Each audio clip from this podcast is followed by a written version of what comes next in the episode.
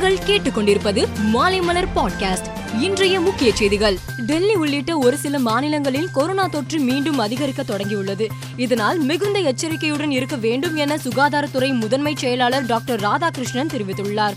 முகக்கவசம் அணிய தேவையில்லை என்று அரசு கூறவில்லை. தவறான தகவல் பரப்பப்பட்டு வருகிறது. பொது இடங்களில் முகக்கவசம் அணிவதும் சமூக இடைவெளியை பின்பற்றுவதும் அவசியமாகும் என்றும் அவர் தெரிவித்துள்ளார். நெடுஞ்சாலையில் காரில் செல்வோரை குறிவைத்து இருநூற்றி அறுபது பவுண்ட் நகை கொள்ளையடித்த வழக்கில் நகைப்பெட்டி மாயமான இடத்தில் இருந்த கண்காணிப்பு கேமரா மூலம் போலீசார் நடத்திய விசாரணையில் இந்த கொள்ளை சம்பவத்தில் மதுரையை சேர்ந்த சிலர் ஈடுபட்டிருப்பது தெரியவந்தது. இதையடுத்து கைதான இரண்டு பேரும் கொள்ளையடித்ததை ஒப்புக்கொண்டதை அடுத்து சம்பவம் குறித்து பரபரப்பான வாக்குமூலம் அளித்துள்ளனர். அமெரிக்கா சென்றுள்ள மத்திய பாதுகாப்புத்துறை மந்திரி ராஜ்நாத் சிங் அங்குள்ள இந்திய அமெரிக்க சமூகத்தினரிடம் சான் பிரான்சிஸ்கோவில் உரையாற்றினார். அப்போது இந்தியாவுக்கு தீங்கு விளைவித்தால் யாரையும் விடமாட்டோம் என அவர் தெரிவித்துள்ளார். இந்தியா ஒரு நாட்டுடன் நல்லுறவு வைத்திருக்கிறது என்பதற்காக மற்ற நாடுகளுடன் மோசமான உறவை மேற்கொள்ளாது அனைவரையும் சமமாக நடத்துவதுதான் இந்தியாவின் கொள்கை என்றும் அவர் தெரிவித்துள்ளார். பஞ்சாப் சட்டசபை தேர்தலுக்கு முன்னதாக ஆம் ஆத்மி கட்சி அளித்த முக்கிய வாக்குறுதிகளில் ஒவ்வொரு வீட்டிற்கும் முன்னூறு யூனிட் வரை இலவச மின்சாரம் வழங்குவதாக அறிவித்தது. அதன்படி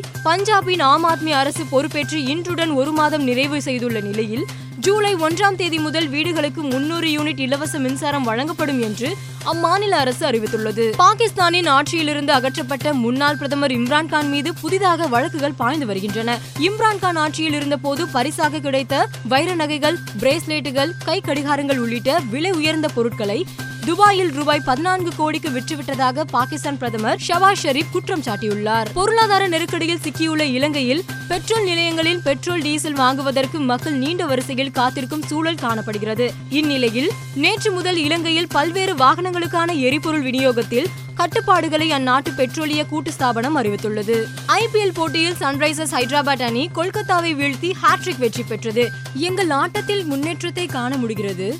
தொடக்கத்திலேயே விக்கெட் கைப்பற்றியது முக்கியமானது.